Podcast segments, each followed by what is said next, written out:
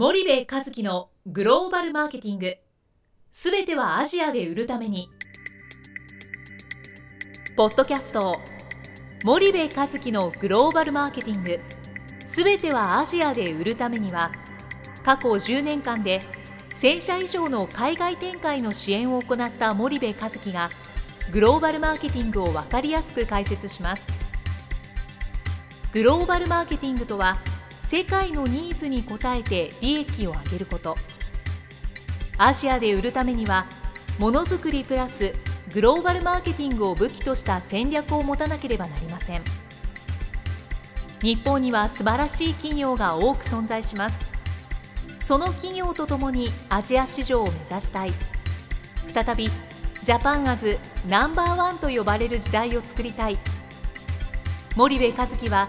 そんな思いを持ちながらこの番組を皆様にお届けいたします。こんにちはナビゲーターの東忠夫です。こんにちは森部和樹です。じゃあ森部さん、あの前回はその、まあ、小さな組織の未来学で新しい連載が始まりましたというお知らせの中から、はい、今上がっている、まあ、2つの連載について少しお聞きしたんですけれども、はい、まあ、前回あの本杯とか、うん、まあ、山陽が早あるに変われてしまったとかいう話をしたんですが、まあ、ちょっとこの辺をもう少し深く聞いていきたいんですけれども、森部さんなりに、まあ、うん。ちょっと今回のシャープなんかは結構新しいニュースで、その辺はどうして起こっちゃったのかとか、まあ、前回はあの品質だけじゃなかなか、まあ、売れ世界では、まあ、グローバルでは売っていくのは難しいというようなお話もいただいたんですけれども、その辺についてもう少しお知らせ、お聞きしたいんですけど、えーね、まあ、家電メーカーのその失敗に学ぶということで少し事例を織り交ぜながら書いていて、はい、結局その日本の家電メーカーってコモディティにもなりきれなければドリームプロダクトを生むこともできなかったっていうのが、まあ、失敗の大きな要因だと僕は捉えてるんですよね。でその中でそのコモディティって何かっていうといわゆる簡単に言うと誰でも作れるようになってしまったっていうことで、白物も黒物も発明からかなり長い時間が経っているわけですよね。でもともとは欧米のメーカーが作っていたものを日本が見よう見まねで作り始めたっていうのが戦後あって、はい、で最初はその品質の悪さをバカにされ猿真似物真似と言われたと、まあ、10年前の中国みたいな状態だったわけですよね、日本も。けどいつしか日本のメーカーは技術や品質を極限まで高めることに成功して、はい、えー、サルマネだったのが、まあ、オリジナルを超えていったわけですよね。でより小さくより、えー、故障がしない、えー、そしてより機能的で、えー、品質の高い商品を作っていったと、はいはい、ただ当然それはあの時代が進むことによって中国や台湾や韓国の企業でも作れるようになったわけですよね。そうした時に、えーと、競争環境がガラッと変わって今まで日本のメーカーしか作れなかったものが、はい、一気にアジアの企業でも作れるようになっちゃったと、うん、だからコモディティ化してしまってそこに新たな競争が始まったわけですよね。はい、はいでその中で、えっと、新興国が成長していって中間層も家電を求めるようになったと、うんうんうん、そんな中で先進国が求めるような高品質高スペックの家電をずっと売り続けた結果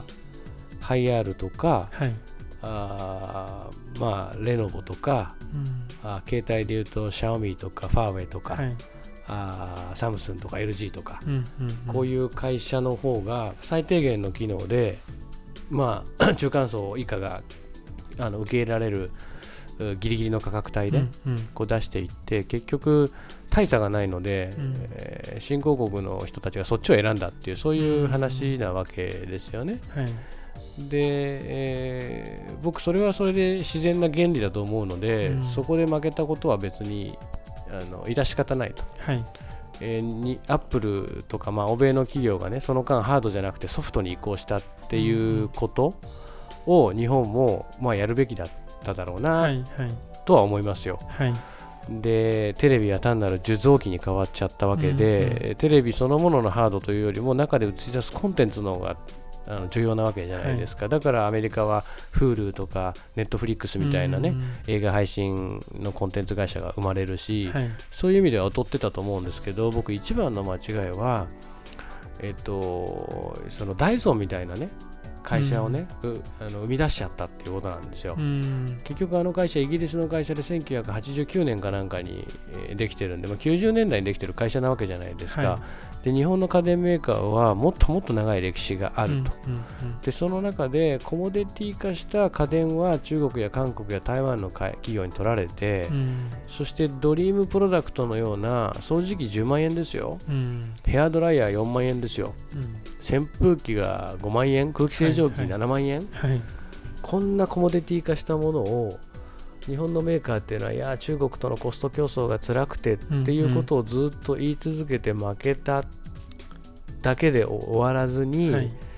そこでドリームプロダクトを生んだダイソンのような企業にもなれなかったっていうね、うんうん、ダブルで負けてるんですよ。はいはいはい、で非常に中途半端なポジショニングの中に置かれていながらもいまだなおテレビを作ってるこの現実、い。ま、だにスマートフォンを作るこの現実、うんうん、日本の携帯やスマートフォンは世界一だって言われたのに、うん、スマートフォンに携帯が切り替わってガラケーからね、はい、もう携帯ってハードじゃなくてソフトになっちゃってるわけじゃないですか、うんうん、でそのソフトを Google と Apple に取られてるのにいまだにハード作ってるみたいな、ね、はいはい、そんなの勝てるわけないんですよ中国のそのフォアウェイの携帯工場とかあのレノボのね、携帯工場を見たときに、はい、勝てないことが明らかであると、うん、にもかかわらずいまだに作ってるみたいなね、うんうん、でこのダブルトリプル負けっていうのがまあ、家電業界での失敗ではい、でこれを多くの他の業界の人たちは家電業界の話だ、うん、と思うんですよ。うん。で日本ではまだまだ日本の家電が売られてるからそんなにこう深刻じゃないという錯覚に陥ってるんだけども、はい、実はものすごく深刻な話だし、うん、実はこの家電業界での事例っていうのは今自分たちのいる業界にも同じことが言える、はい。はい、同じようにやっぱり日本企業っていうのは品質良ければえー、全てよしというそのものづくりみたいなところでやっぱり前に進んでいて、僕はものづくりを否定してるんではなくてものづくりプラスが必要ですよということを、まあ、この連載でも話してるという感じですかね。なるほど。じゃあその、まあ、家電業界で起きたことが他の業界に起きるっていうことが、うん、まあ、ちょっと実感が湧かない方もいらっしゃると思うんですよね。で森部さんの専門でいうと消費財とか、そういったところになると思うんですけど、はい、そういった消費財とか、まあ、お菓子日用品っていうところで見ると、実際どうなんですかね？例えば今説明したその家電業界で起きたことをチョコレート菓子メーカーの例で例えると、うん、自分たちの作ってるチョコレートはいい原材料を使って高い技術力でいいその美味しい商品作ってるんだと、だから高くて当たり前、で日本ではチョコレートはまあ100円で売ってると、200円で売ってると、でそんな中で当然海外でも100円で売りたい200円で売りたいと。で輸出でやったらそれが2倍3倍になっちゃうわけですよね、まあじゃああのそこを若干抑えて同じ100円で売ったとしてもアジアでは中間層以下の人たちは外食をするときにご飯を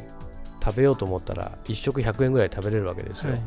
い、でそうするとチョコレート菓子の値段は少なくとも20円以下でないといけない、うん、そうしないと一番ボリュームの大きいかつの大きいアジア新興国の最大の魅力である中間層に浸透はしないんですよね。はいはい。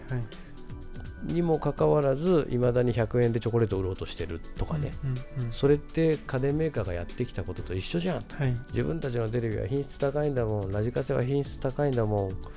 えー、携帯は品質高いんだもんっていうことをやってきて、うんうん、えー、でも別にフォアウェイでもレノボでも、うん、シャオミーでも、スマートフォン作るわけですよね。はいで、えー、使えるわけじゃないですか、うんうん、でそして中で動いてるソフトウェアはあ Google やなんとかだと、はい、いうふうになってくるとやっぱりその日本のチョコレート菓子メーカーもその自分たちがあ考えるいいチョコレートではなくて、うん、アジア新興国の現地が考えるいいチョコレートが何なのか、うんうんうん、そこに合わせた商品作りをやっぱりしていかないといけないっていうのはすごく感じるんですよね。うん、例えばまあチョコレートね。はいまあ、あの非食品系の日用品も多分同じことだと思いますよ。わかりました。じゃあ今日はちょっとお時間が来たのでここまでしたいと思います。森部さんありがとうございました。はい、ありがとうございました。本日のポッドキャストはいかがでしたか？番組では森部和樹への質問をお待ちしております。ご質問は podcast アットマーク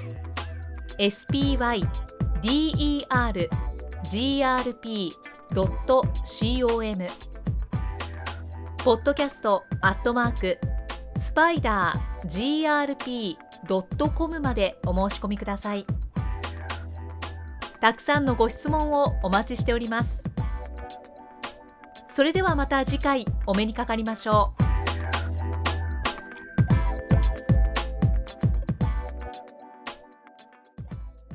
森部和樹のグローバルマーケティング。この番組はスパイダーグループの提供によりお送りしました。